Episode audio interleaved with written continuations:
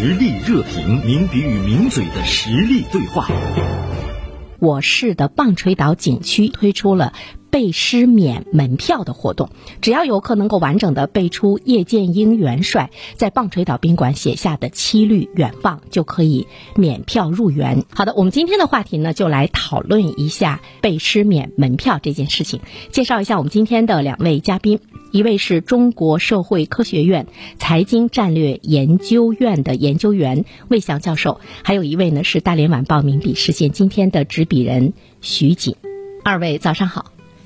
早上好，袁胜老师。嗯，今天呢，我想跟徐锦呃问一下，就是这个背诗免门票这样的活动，你会不会去挑战一下？作为一名游客来说，其实我还真的认真思考了一下这个问题啊。我觉得那个正常，我应该是作为一个成年人，可能不太好意思去参加。嗯，对。但是我当时想，哦，我可能会让我的孩子去参与这样的活动。嗯。然后那个转念又一想，因为平时嘛，如果是自己去和带孩子去，可能会是一个不同的状态。这个很多有孩子的家长可能会有，因为家长要以身作则、嗯。你也变成了孩子啊？对，我想我带着他们去的话，有可能我会说，哎，你们来背一下吧。然后妈妈也会身体力行的做一个示范。嗯、我有可能也是会参与这样的活动的。嗯嗯。其实这个活动不单单是我们大连棒槌岛景区推出的一个活动哈。无独有偶的是，全国各地是不是都有呢？是、嗯、在写这个稿子的时候就看了一下，发现其实各地都有这样的活动。这个江西的这个滕王阁、嗯、哎，在这儿如果背这个滕王阁序、嗯、那就是可以免门票。那滕王阁的这个门票要比棒槌岛要贵要贵一些哈、嗯。然后我们了解到更值得一背。对，在山东的曲阜呢，说游客啊，只要在十分钟之内你背诵《论语》，你任意的三十三十句话，哎，你就可以也获得免门票，而且呢还能获得一些证书。而且今年啊，在四川广元背诵这个叫什么《蜀道难》，嗯，也可以游览。对、嗯，然后在那个河南安阳呢，今年这个《满江红》上映之后呢，你背《满江红》，你也可以获得这个游览岳飞庙的这样一个一个机会。是，嗯，我们的很多的一些文艺作品，它带动了很多地方的这样的一个旅游哈。其实呢，背这样的一首诗，我也在问我自己，我会不会背？呃、我还特别看了一下叶剑英元帅的这个远望七律诗嘛，七言八句、嗯，其实背下来不是很难、嗯，我们会很容易的就把它给背下来。于是呢，我就在想。呃，包括我们的棒槌岛景区在内的这样的景区推出呢这样的活动，背诗免门票的方式来吸引游客，那么它对一个景区的经营究竟会带来一些什么样的影响？它是不是真的会吸引很多人参与？问一下呢，我们今天的另外一位嘉宾，中国社会科学院财经战略研究院的研究员魏翔教授。魏教授，呃，我觉得就是这个现象呢，肯定是一个好的现象。它对我们整个景区的经营呢，从我个人角度上来看呢，信号作用实际上会更大于它的实际作用。哦，我们都知道呢，呃，最近几年，尤其是疫情之后啊，呃，旅游景区呢得到了一个比较迅猛的一个恢复。那么恢复的焦点呢，实际上是对游客的争夺，或者说是对游客可持续旅游的争夺，这就更吸引或者说是更触动各个景区，它需要呢，呃，通过文旅融合的方式来给自己的景区注入标签、注入特色化，也注入呢，呃，眼球竞争的这个活力和动力。所以我想从这个角度上来看呢，中国人本身来说呢，对旅游和学习之间的关系呢是有一个传统和深入的理解的。我们每次提到旅游的时候呢，都会想到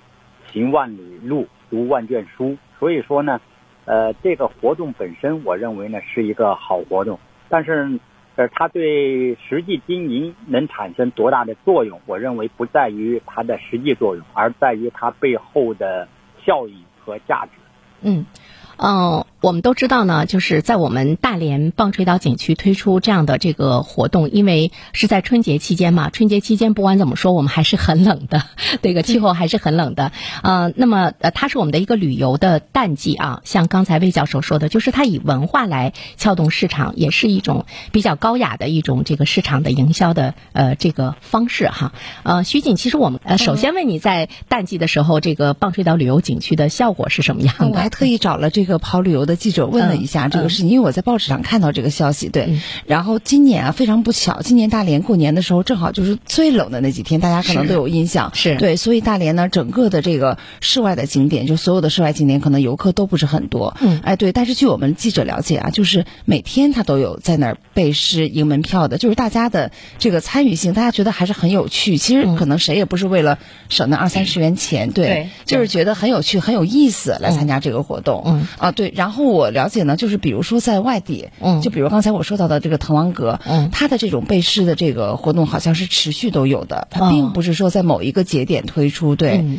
但是很多人可能不知道，比如我这两年就去过，我就不知道背诗、嗯、可以免门票。对，嗯、呃，那其实在这个旅游旺季的时候，有很多的这个景点都是人满为患的哈。嗯、呃，如果像你刚才说到的，像滕王阁这样的景区，就是呃它的背诗免门票一直来进行的话呢，其实对于游客来说，呃，他会不会去这个放弃？因为他觉得那排队的人就就会更多了哈。呃，在这里面的话呢，也想跟魏教授来呃探讨一下，就是背诗免门票的这种状态，它有没有一个淡旺季的一个不同的使用？它最终会不会成为一场秀？魏教授，刚才我也提到了，本身这场活动它的目的啊，它的实际效果并不表现在盈利回报上，而是表现在一个文化事件上。我们也可以把它理解为是一场比较好的事件营销。嗯，当然了，我们在这里边呢，刚才二位也提到了。呃，事件营销呢，要想使它的效果可持续化，我认为呢，它实质上呢是有很多可以改良的空间的。呃，反过来我们也不得不说，呃，这一场事件营销的活动实质上是文旅融合的一个非常好的开端。它既是呢企业内在的需要，嗯，因为我刚才也提到了，企业未来的竞争，特别是文旅企业的竞争，它是需要靠内容来竞争的，呃，它也需要。回头客，也就是我们说的二销、三销啊，这种消费的刺激。但是从外在角上来说呢，现在呢经济复苏要刺激消费的时候，旅游企业它不是在和自己比，它实质上要争夺的是游客也好、消费者也好的注意力经济。嗯，我们不光是要去旅游，我们可能还要去做其他的娱乐活动，我们要看电影，我们要上网。那么怎么使大家？啊，能够持续的关注到我这个景区，而且呢，能够持续的来消费，所以我想呢，景区要在这上面呢，他会花心思做一些呃内容的创建和营销。嗯，但是呢，刚才您也提到了，嗯啊，如果我们仅仅把它视为是社会效应，那么景区是一家企业，对于他来说没永远没有这个经营回报的这个事儿是不值得做的。嗯、所以说呢，这个事件起点以后，嗯，很可能呢。他会不断的去，呃，深化改良。你比如说，呃，我们可能对此也也做过对标啊、呃。美国那个黄石公园，可能大家都非常嗯了解啊，也也很多呃人也都去过。黄石公园当中呢，就有类似的这种活动，但是呢，它确实做到了可持续化、经营效应和社会效应互动。是什么呢？孩子呢到黄石公园当中去，会拿到一本。一本小册子，这个小册子里边呢有一些东西是空白的，那么你只有到了黄石公园的一些地方去看了，比如说它那些空白处会让你填一些动物的毛发的颜色和它的行为特征，那么你只有在这里边看见了这个动物，你才可能去填。嗯，所以说它是吸引你干嘛呢？不光吸引你游，而且吸引你深入游，不光吸引你深入游，还吸引你下次还来游，因为你你下一次来看到动物的形状，嗯，可能季节变化了，毛色又不一样了。对，所以说呢，当你完成这一套的时候呢，它会给你一个类似于我们说的童子军的勋章等级呢。实际上呢，它是在全国通用的，甚至它会嵌入到它的呃小有一些小学的这个自然。课程的认证体系当中，徐锦是有一对呢非常可爱的这个儿女哈，像刚才魏教授说到的这个美国黄石公园的这个做法，孩子可能一次去他看不完，他真的要把那个那个本填完，最后要得一个勋章的话呢，会让他吸引他不断的去，而且会深入的去了解。有的时候我们带孩子去看一个景区，你是不是觉得说你也不认真看，也也不仔细看，跑来跑去的，最后我们就就回来了，似乎觉得什么也没有获得啊？对，他这个其实是个很高明的营销，就是有小孩子你会发现，孩子对于这种、嗯、呃每一个地方我怎么去盖一个章啊，然后最后得到勋章这个事情，他是非常热衷的。我们家孩子他就体现出这种这种特点。点。对，比如今年那个暑假的时候带他们去那个大西北嘛，嗯，然后在敦煌给他买了一个本子，在敦煌博物馆，嗯，买了个本子之后呢，我就发现现在很多的那个文旅的部门它是可以盖章往上敲章的，嗯，哎，我女儿就很热衷的走到每一个地方，比如去鸣沙山了，她去问那个邮局，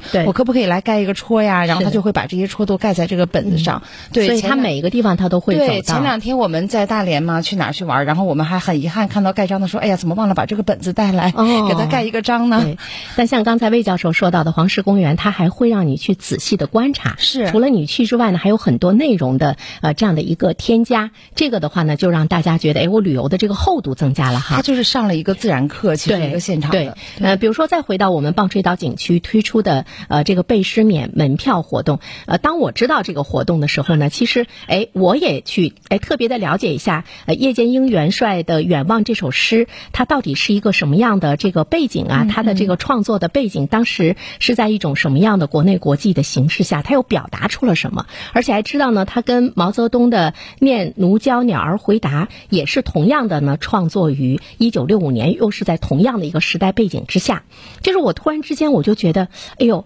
我这么单单了解这样的一首诗，我一下子有了这么多的这个收获，所以这里面真的是一种物质和精神的双丰收。一方面呢，我们去背省了钱；另外一方面的话呢，我们了解给自己的这个知识啊进行了更进一步的这个拓展。徐静，比如说像你来讲的话，比如以前我们不知道这样的活动，当有这样的活动的时候，你是单独的去背这样的一首诗呢，还是你会真的去认真的了解一下呢这个诗的背景，它跟风景区的关系？其实我跟您是一样的，就是我们也会感觉到，我们一般去哪个地方玩的时候，我们也会去了解一下它的这个渊源呐，包括它的一些外延的一些知识啊。所以其实我们都是这样的。是，哎，我也是特意去了解了这个这个《远望》这首诗，而且我还知道原来叶帅写的是《望远》，对，后来是给毛毛主席看了，毛主席给他改成《远望》，我当时还在心里感慨感慨，我想，嗯，这个改成了。远望，他真的他的这个胸怀好像就不一样了，整个的这个这个感觉，嗯，对，其实对我们来讲，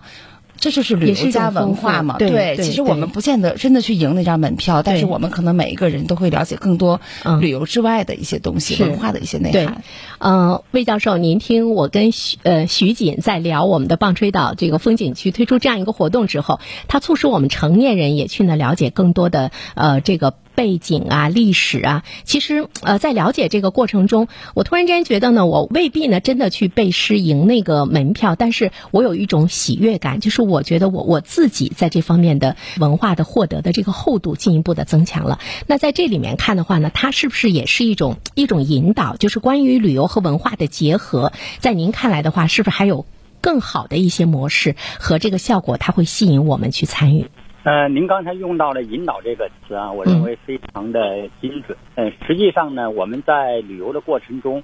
随着我们呃人均收入提高啊，我们对旅游的需求也在提高。但是这里边呢，确实需要一个引导的过程，因为游客他在做旅游攻略的时候，他面对的这个平行的信息太多了，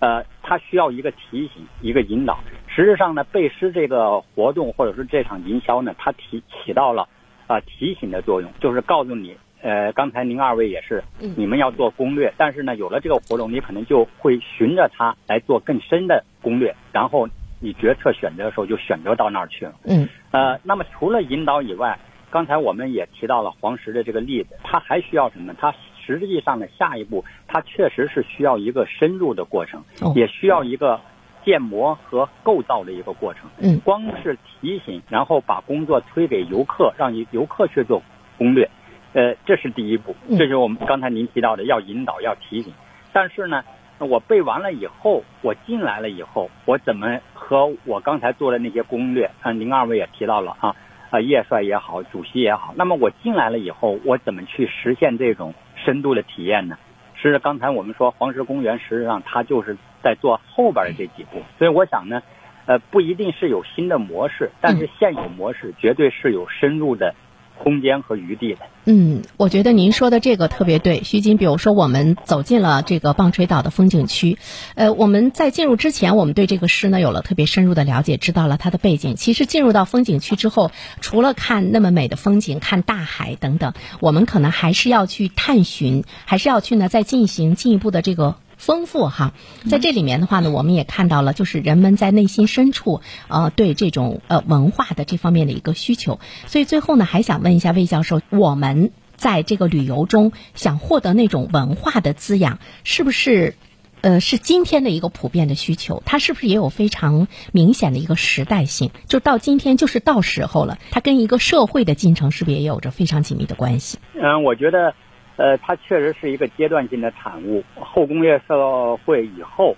哦，有两个因素呢，会呃带来人们旅整个旅游需求的变化。一个呢，就是我们说的时间的因素，你要有更充裕的时间。当然，我们说的这个时间是有效的时间，你这个时间出来以后，您的收入别下降。嗯，所以说它肯定第二个因素就是我的人均生活水平上升了一一呃到了一定阶段。所以这两个因素如果呃，都满足的话呢，我们的旅游需求就会上台阶。而这个阶段呢，现在来看呢，呃，疫情以后的复苏也好，中国的整体的基本面上来看也好，我们确实站在了这个当口。因为我们人均收入现在一万二千多美元，嗯、呃，是站在了中等收入国家的这个阶梯上。所以说呢，呃，二零二三年、二零二四年，借着这个您提到的这个文化营销的活动啊，我们对于中国未来旅游的展望也是，它一定是在往内容和质量上方面发生比较大的结构性的变化。嗯，休闲的内容、度假的内容确实会上升起来，而且呢，它会很好的来滋养啊，滋养我们的游客。在某种程度上来说呢，也是更好的来滋养呢我们的这个民众啊，在这方面能够起到非常好的一个呃寓教于乐呃这样的一个过程当中。好，再次呢感谢魏教授接受我们的电话连线采访，也谢谢主持人的邀请。以独特的观察视角，发现时代的蓬勃力量；以敏锐的内心感知，寻找我们的精神家园。实力热评，名笔与名嘴的实力碰撞。好，继续呢和呃徐锦来聊呢，我们棒槌岛景区推出的背诗免门票呢这样的这个活动。徐锦，我觉得呃，现在目前比较可贵的是哈，有很多的景区，它呢开始主动去寻求这个景区和文化之间的关系。对 对, 对。它呢主动的呢让我们的老百姓也呢在这方面呢会有一个获得感，这个呢是非常难能可贵的哈。但是有一些景区的它的这个文化呢，它是有这个历史的传承的，比如像故宫、像兵马俑。你不用去引导大家，大家去之前自然呢他就会去了解，因为它本身就是一个各种文化元素的呃集合的一个最突出的一个特征。但是还有一些呢是在寻找和创造文化的联系，比如说像我们的棒槌岛景区，它就是一个很明显的例子。一位伟人在这里呢写了一首诗，虽然呢这首诗跟景区没有关系，但是呢他们进行了非常好的一种很巧妙的一个结合。所以在这里面我们看到了一个很动脑筋的积极的这样的一个呃，一个做法。就在你看来的话呢，就是我们大连的呃这个旅游中，我们要获得这种文化呃滋养等各个方面，我们是不是还有很多的一些一些寻求和探寻？对对对，其实就像刚才、嗯、我们刚才说的，背诗是一个很好的方法，但是不是每一个地方都有诗可以参与进去。那你在这个旅游加文化的这个探索当中，你要用多种方式来想。我就想到了，就是我们大连这个天津街国潮有农天津街的这个活动，嗯，在跨年夜那天的那个活动呢，叫《时光正暖二零二三大连你好》这个主题专场，我们广播中心做的啊，是、嗯、那天呢，我就带孩子去了，嗯，带孩子去了之后呢，就有一个小小的一个玻璃亭子就吸引了我。这个玻璃亭子里面呢，嗯。当时就是墙壁上有天津街的一些过去的照片，嗯，然后呢还为游客提供了一些你自主拓印用的这个红纸啊、木板呐、啊哦，包括颜料滚轮儿、嗯。哎，那天呢他没有人在维持秩序，嗯、晚上了、嗯，但是呢大家都在小玻璃房子外面排着队，然后进去把、嗯、用这个红纸啊去做一个传统的这个拓印，然后拿着这个印好的作品在这个大照片前面再合个影，那对那个画面你就感觉它非常好，它就找到了和传统文化的一个契合点、嗯、对，在这个旅游和文化的结合方面啊，我们也期待着我们大连呢作为一座旅游城市，我们期待着它能够有更好的一个结合，能有更好的一个创新，能够让人们很自然的呃心怀喜悦的自然而然的融入其中。嗯嗯，是的。好，我们今天的节目呢就到这里，再一次呢感谢大家的收听，明天再会。